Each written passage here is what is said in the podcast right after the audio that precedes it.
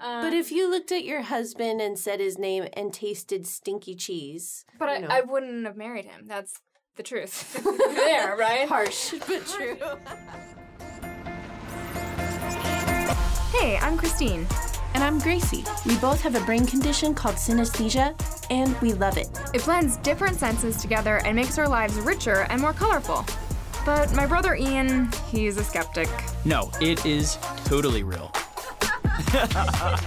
So on this show, we meet incredible people and explore their amazing stories about how synesthesia is changing the world. From artists to musicians to thought leaders and scientists, people with synesthesia are everywhere, and they make our lives more colorful. Colorful. More, I hate you saying colorful. Welcome to SynPod. It worked. Jesse, your laughing makes it harder.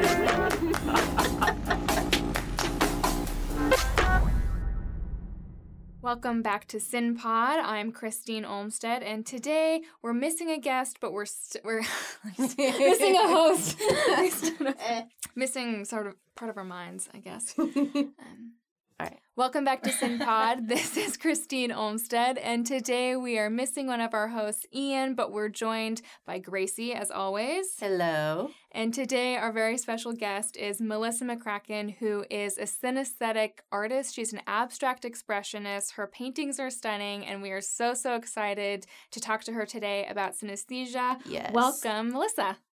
Thank you. I'm excited to be here. Well, we are so excited to talk about your art. It is truly stunning, and it sounds and looks like you're coming to us from Brooklyn, New York. Mm-hmm. Yep. Straight from Brooklyn. Awesome. We think your story is so cool, and we would love to hear, first and foremost, what kind of synesthesia you have for our listeners. Yeah, so I have a couple of forms of synesthesia. The one that's associated to my art is music to color synesthesia. So all of my music has different kind of textures and flows and shapes and colors that I see, I guess, in my mind's eye as I'm listening to music. And then I also have grapheme synesthesia. So I see letters and numbers as colors. And then I also have spatial sequential synesthesia. So anything that is like in a sequence format is uh, spatially placed around my body. So like a calendar year or days of the week have like certain set points in space around me. Hmm. Awesome. It sounds like one of the first times you realized your perception of the world was slightly different was when you were talking to a friend about a cell phone ringtone. And I was wondering if you could tell that mm-hmm. story. Yeah. So when I was like fifteen years old, I was hanging out with a friend and I had this navy blue cell phone and I was excited to find a song that would match the way that my cell phone looked. So I was looking through my iTunes and I was just like scrolling through songs and I was telling my friend, I was like, oh, this song is perfect. It's orange. So it like is a complementary color to the blue and it looks good. And he was like, what do you mean it looks good? And I thought he didn't understand complementary colors because I was like, this song is so obviously orange. Like I was none the wiser that synesthesia didn't exist. And then I had to explain to him that the song was orange and then that was confusing. And, and so I was confused. He was confused. We didn't know what was normal at that point. Yeah. Do you remember what the song was? Yeah, it was called Cheater by Michael Jackson.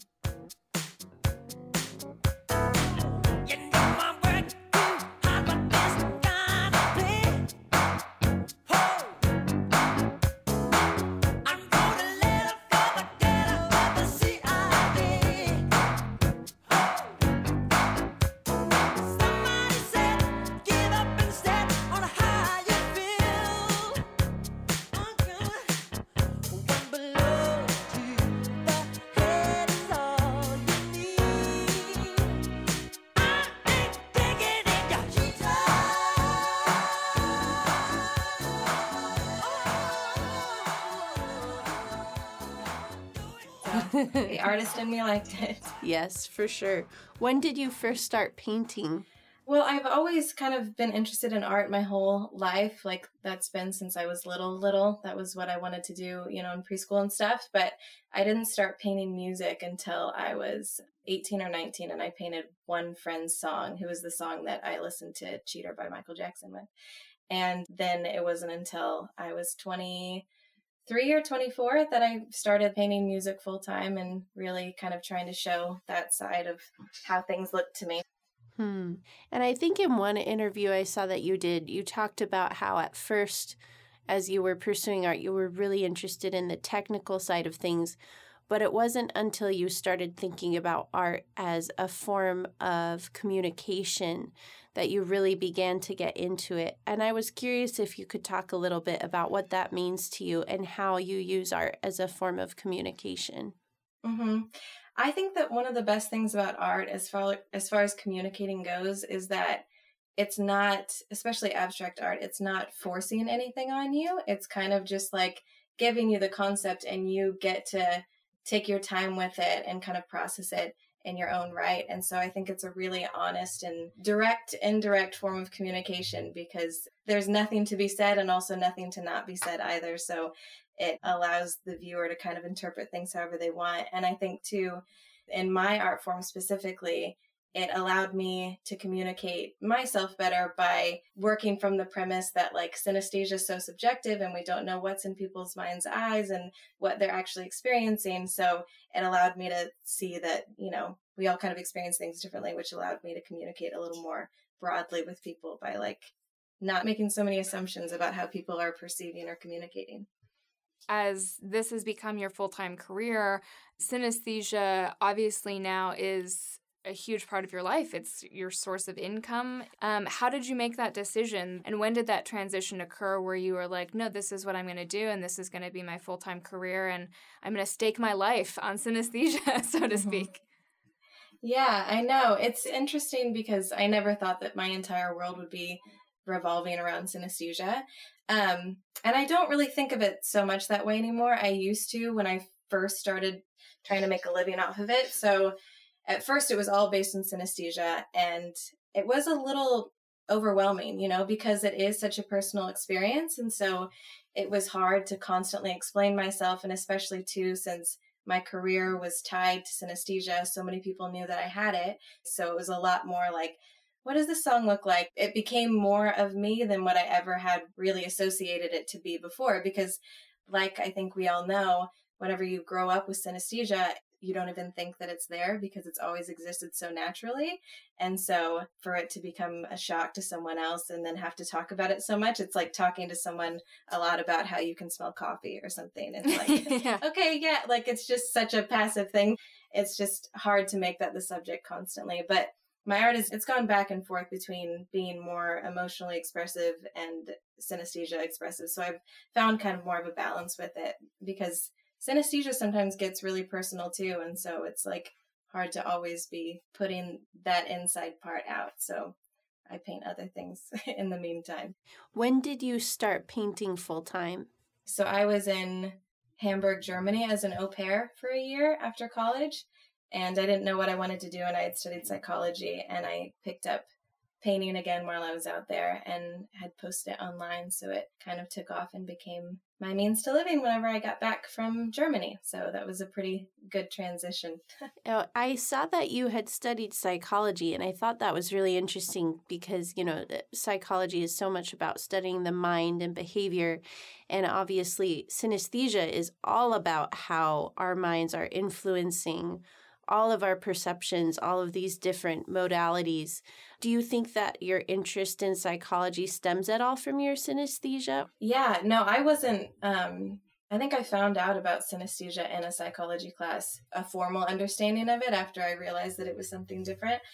And I think that it maybe is rooted in the fact that I am really interested in people's perceptions and how they interpret the world. And synesthesia is just kind of another form of that. It's just a new output for whatever's coming in. So I think that also when I did start to understand that it was kind of an abnormal neurological condition, it made it more interesting to try to pick it apart from that perspective too, you know, just to see what it also was associated with and just like how it bled into other areas of cognitive functioning or sensory perception or whatever. So yeah, I think it's like enhanced my interest in psychology. I think they kind of feed each other back and forth. Yeah. You mentioned a minute ago that you have expanded your work a little bit more. What are some of the other series or works that you've been working on that aren't synesthesia related? Or, or I'm sure they still are to a degree because you can't run away from it, mm-hmm. but um, what is the focus of them? Yeah, I think my newer works, especially with like COVID and the political atmosphere going on right now, like there's so much processing happening. And so I think in some ways it was like a luxury to focus on solely synesthesia for a long time. And now there's just like so much else taking up my internal landscape that you want to get that out. So I think that a lot of my work now has been more focused in like um, kind of an active participation of, of processing things and kind of visually balancing as you're emotionally balancing what goes on, you know? So it's, I guess, even more abstract expressionist in that, right? Because it's, yeah, just a direct expression of what I'm thinking or feeling. Interesting. Yeah, for sure. Do you always paint to music no matter what you're putting on the canvas? That used to be the case. And then I noticed a couple things. One was that if I deviated from the song I was painting, it would get influenced too much by like the other artist I was listening to. So I started turning on like podcasts and audiobooks and stuff like that. So I get a, a good mix. And then sometimes I'm like, maybe it's nice to just take my headphones out and just like listen to the world. So, yeah. you know, you hear like the paintbrush on the canvas again, which is kind of a nice, like visceral interpretation of it. So I tried a bunch of different things. A lot of times my mom calls while I'm in the studio, so I talk to her too. But yeah. Yeah. What, uh, what medium? Are you an oil or acrylic?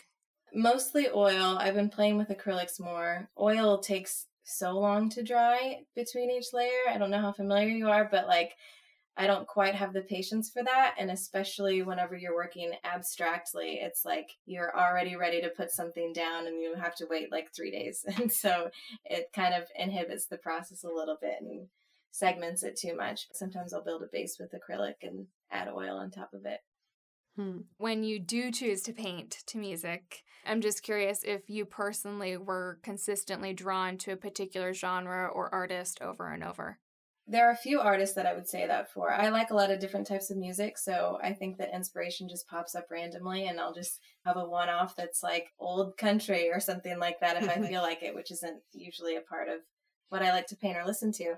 But I would say like kind of more electronic, busy music like Radiohead or James Blake, like even Nine Inch Nails. They've got a lot of stuff going on, so there's a lot to pick and pull from if you're looking for inspiration in that. So I feel like that's usually my go-to in painting music. That's really interesting. This summer, you said you were in the country. Did you find that impacted your art mm-hmm. at all or your creativity? Yeah, so I was back home in Missouri this summer throughout a lot of the lockdown. And I think it can be helpful. It's where I grew up. I grew up in a lot of open space. So that's freeing to like kind of return to the nature that you grew up in. But I don't think it's necessarily ever the environment that helps. It's just like the internal inspiration of it all, you know? It's just like, what's your driving force? What's your motivation and things like that. And it is really nice though to have those moments to like step outside in a big open field rather than be in Brooklyn, New York and, you know, step outside and to the street. That's a little more confining than being in a big expansive area. Well, it's interesting. We've talked to a couple different artists and, and an art historian who have really studied synesthetic artists over time. And it seems like for the synesthetic artist, there's an internal landscape that they're drawing from that influences them to a much greater degree than necessarily an external landscape. So that would kind of fit with what we've been learning over time. Yeah. You're less influenced by what's going on around you physically than you are what's going on inside your head or in your hmm. body or in your emotions. Mm-hmm. Mm-hmm. That rings true. So I have a quick little game that I want to play with you. I read somewhere that your number three is lime green, and I mm-hmm. have that type of synesthesia as well. I met a woman who we have the same colors for one through ten. She like was like, this is impossible. Like, how do you know my colors? And we like melted into a puddle. We were so excited. So I'm wondering if you can just tell me your numbers, one through ten, what the colors are, because perhaps we have a third sister in the same colors of me and my oh. friend Megan. So can you tell me your colors for like one through ten? We need a drum roll. A drum roll. Something. Sure. I I'm worried I'm gonna let you down. No, it's okay. There's no pressure. There's no pressure. I'm just, I'm just now infinitely you curious. You just will be the third sister. Yes. It's okay. It's okay. There are two of us. Okay. It's possible. Okay. It doesn't right, matter. A lot of there's no, no wrong answers, Melissa. No okay. wrong answers. All right. Thank you. All right. So one is like white. Sometimes air's icy blue. Two is light pink. Three is lime green. Four is blue. No way. I'm not even watching your reaction. I'm just mapping it out in my head. Okay. Keep going. Four keep going. is blue. Five is like pinky, like a darker pink kind of color. Six is dark green. Seven is like yellowish mustardy color. Eight is brown. Nine is dark blue. And ten is like white and black, I think. Okay, so you got off at four and five and six, but one through three are the same, and seven is spot on. Incredible. Okay, so you're not a sister. Maybe a but, cousin. Yeah, perhaps you're a cousin. A close relative. Do you want to know an interesting theory behind that?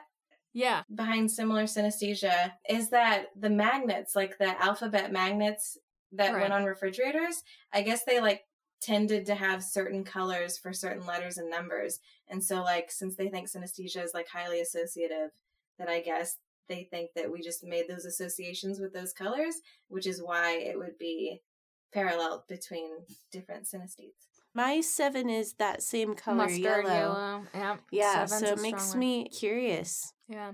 It would be really cool if at some point there was some sort of survey you could take online. Yeah. And then you could see how many other synesthetic individuals share, you know, the same color associations yeah. with you. Yeah, but I feel like Doctor Yeah. Saitoic, when we interviewed him, was like actually highly, highly, highly unlikely, highly diverse. Yeah. So well, I'm just curious. It could I be had like a dating game, except find your synesthesia relatives. Yeah, you know? Find your twin, find yeah. your color twin. I've, I've already found mine, so maybe yours is just out there, but you could be a cousin. Okay, thank you for indulging me.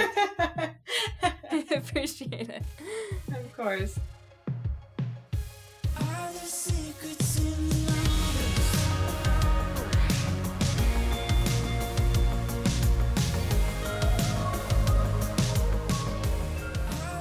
This podcast is brought to you by Distant Moon. Distant Moon is one of the fastest growing film production and media companies in the United States. Look, if you run a business or nonprofit or work at an ad agency, you know how hard it is to connect with new audiences. We're not talking about meaningless views or vanity metrics. We're talking real, memorable audience experiences where the audience actually remembers your brand or movement's story. Over the last decade of crafting video for some of the largest brands in the world, we've realized a key fact. Audiences don't care until they realize that we, the storytellers, care. That's why we're passionate about creating content that moves the heart, strengthens the mind, and makes the world a better place. For everyone. If that sounds good to you, we'd love to work with you. Visit us and get in touch at distant moon media dot com. That's distant moon media dot com.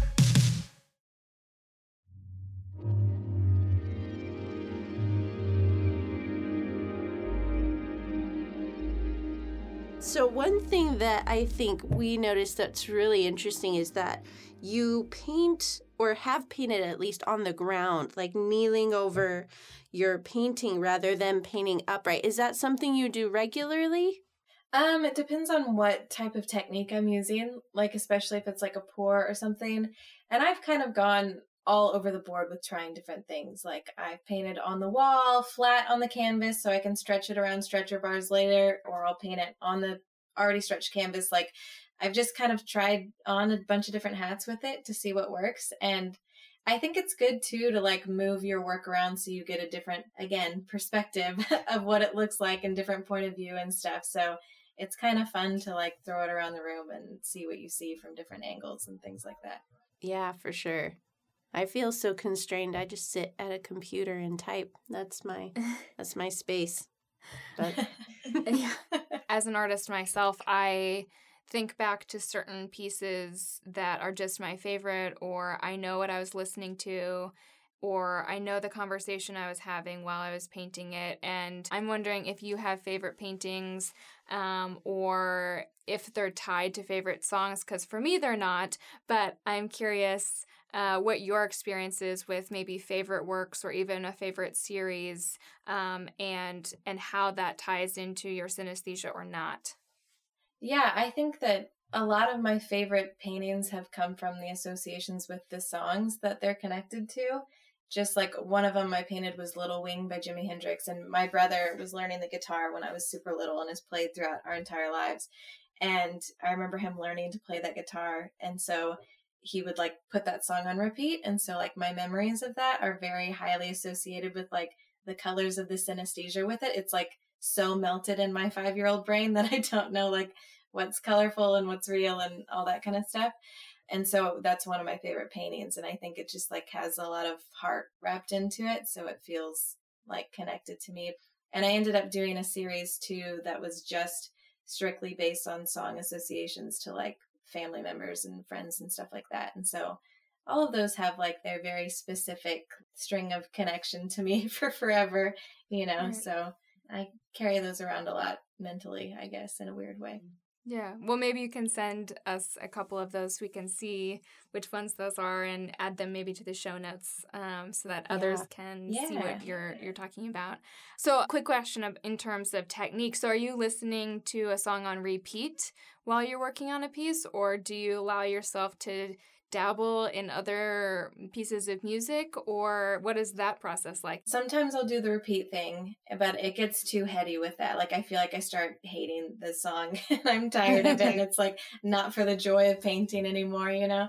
And then again, if I start to play a different genre of music, I feel like sometimes that starts to pull the painting into another direction that it shouldn't be going in. So that can be frustrating, but I'll like listen to the same album or something, or like turn on like the same genre. That can be okay. But the repeating one song, it gets a little overwhelming sometimes, but it is really helpful because then you can really like hone in on specifics of what you're trying to capture. Hmm.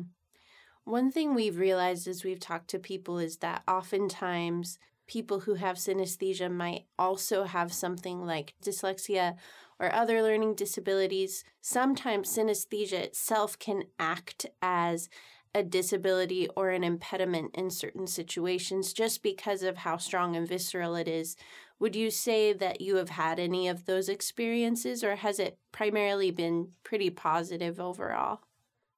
I think for the most part, it's been helpful. I remember math was one of my easier subjects because like I'd remember the gist of the colors in a formula. So I'd be like, there's light pink missing. And I knew that a two was missing or something like that. I think that that was helpful. But sometimes I just get with number sequences or with letter sequences confused on what colors go where. So it's just like a mush of like blue and green and yellow. And I'm like, okay, so where does the seven go? And like, it's hard to remember the order of it. But again, with the spatial sequential synesthesia, that has been helpful too with remembering like dates for things or something. And I know that it is in a certain spot around my body or something like that. So I think it helps sometimes. I think sometimes it gets in the way too, because also if I remember someone's name is Blue, it can be an A name or an F name or something else. So it like almost broadens the possibility. So it can get confusing that way. I've always wondered why I have so much trouble remembering names and why I second guess myself so much.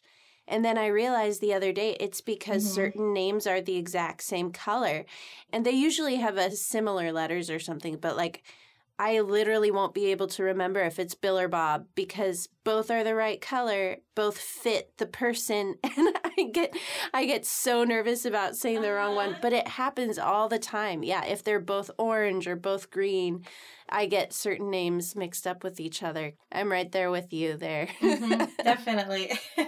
Yep. Literally just realized like two weeks ago that that's why in college even I would forget someone's name and then I'd be terrified to ask them for like three months what their actual name was. Uh-huh. Because then you get to that point, it's like, it was three months ago I met you. I should know by now, so I'm not going to ask. I don't think I knew that you had color associations for names. That's news to I me. I do. What color is Melissa? Oh, Well, so the other funny thing is I've realized more and more how much I associate personality with color. And so I've realized sometimes a person's name is one color, but then as I get to the know person, them, yes. they they change the color of the name. But Melissa, I think, is green. Purple to me. It's pink and purple to me. I realize there's certain baby names I cannot ever pick because of their color, because I don't like that color. I know exactly what you mean, and you're in that right now. Man, that's true. Because yes. I feel that way about J names. Like, I like the sound of it, but it's like a dirty yellow. It comes as a problem sometimes.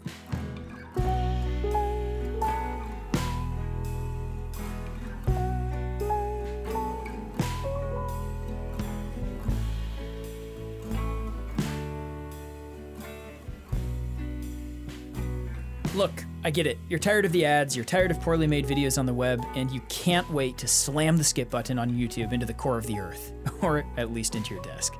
But what if advertising and media could be entertaining and informative?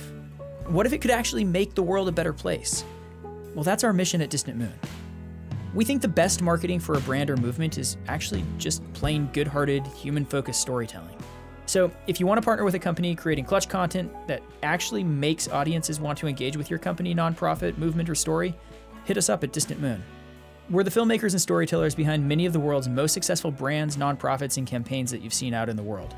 We're kind of like the Wizard of Oz, uh, but if the wizard was actually, you know, doing cool crap that made the world a better place. So visit us and get in touch at distant moon media dot com.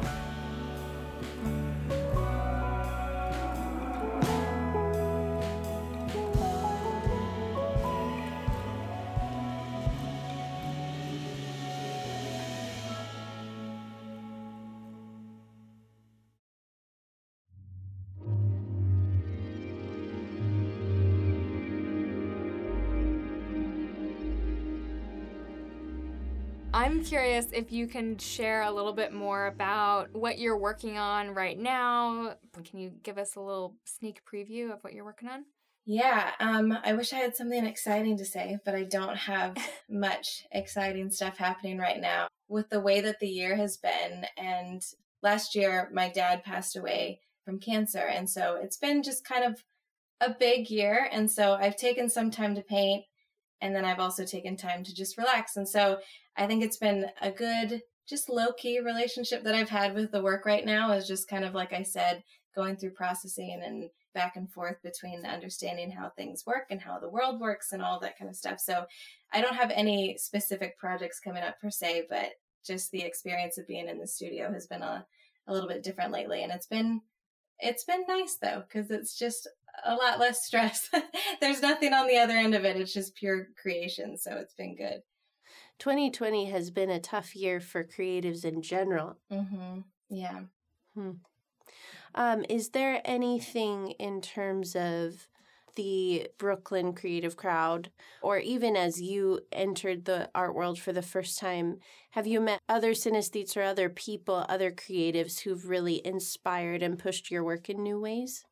Um. Yeah, I mean, whenever I first especially started up with the whole synesthesia aspect of my work, I met a few other synesthetes, one who was a jewelry maker um, in England, and I have another friend, she's a musician, and she had voice to shape synesthesia. Like, she had a really interesting, and then like personality to shape or something, and also snack, snack, food to frequency um, synesthesia too. So it's been nice because I have met like a lot of different synesthetes. And then beyond that, they also have such specific types of relationships with synesthesia. So I think that in general has just been inspiring because it just like keeps opening up the potential for people's minds even more and more. And you just kind of like have less opportunity to be audacious about how you see the world and stuff. So I think that that's just enlightening in a way. So it's been nice to meet different people that are associated in some way. If you could have another kind or multiple other kinds even, what kind would you have? Ooh, oh, that's interesting. I've never thought of that before. Um, I think one that would be cool would be pitch to color. I have music to color, but I don't have as fine-tuned enough of an ear to have it specifically to pitch. So I think that that would be awesome. I feel like that's really beneficial for some people who are musicians who have, you know, perfect pitch and stuff. That's the first one that comes to mind. Have you thought about that? Do you have other ones that are interesting? Oh, man. Well, perfect pitch would be amazing yeah. to have. Perfect pitch, period. Let's would just, just say, okay. we'll just leave that would there. be amazing. Oh, gosh. I think that I would love to be able to see music the way you guys do.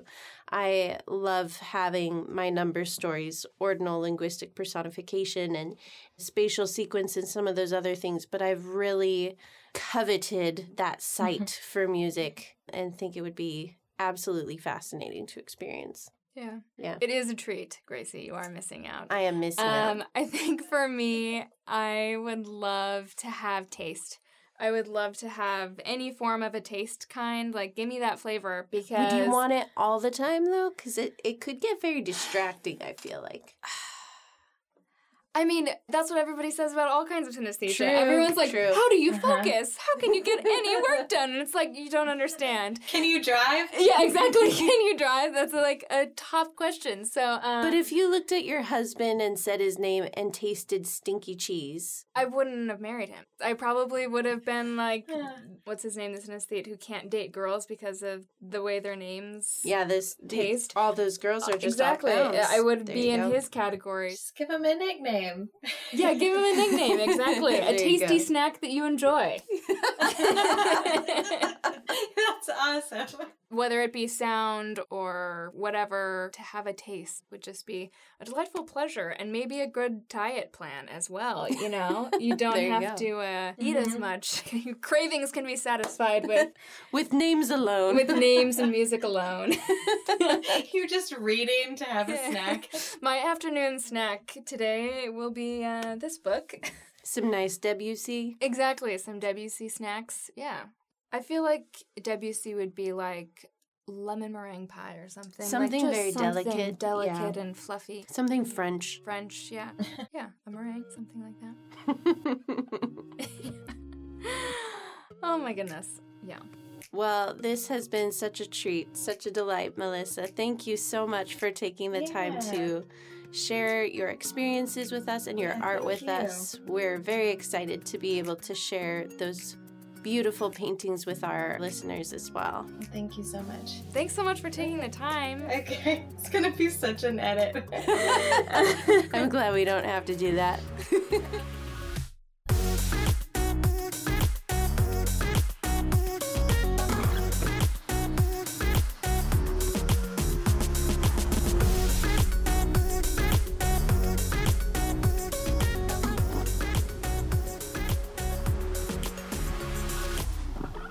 Hey, thanks so much for listening to our show. We're having a blast making it, but we're just getting started and we need your help. If you want more episodes and to hear from some of the leading artists, thought leaders, and scientists discussing how synesthesia is shaping our world, please subscribe to our podcast on Spotify, the Apple Podcast app, or wherever you get your podcasts. That way you can get each awesome new episode automatically delivered to you. And please leave a review. That's one of the best ways for people to find our show. This show features Christine Olmsted, Grace Olmsted, and me, Ian Reed. Our producer is Alana Varley, and the show is mixed by the man who makes Chuck Norris seem boring, Jesse Eastman. Our title music is by Virgil Arles, with additional music by Captain and Thad Kopeck. SynPod is recorded and produced by Distant Moon Media. Catch you all next week.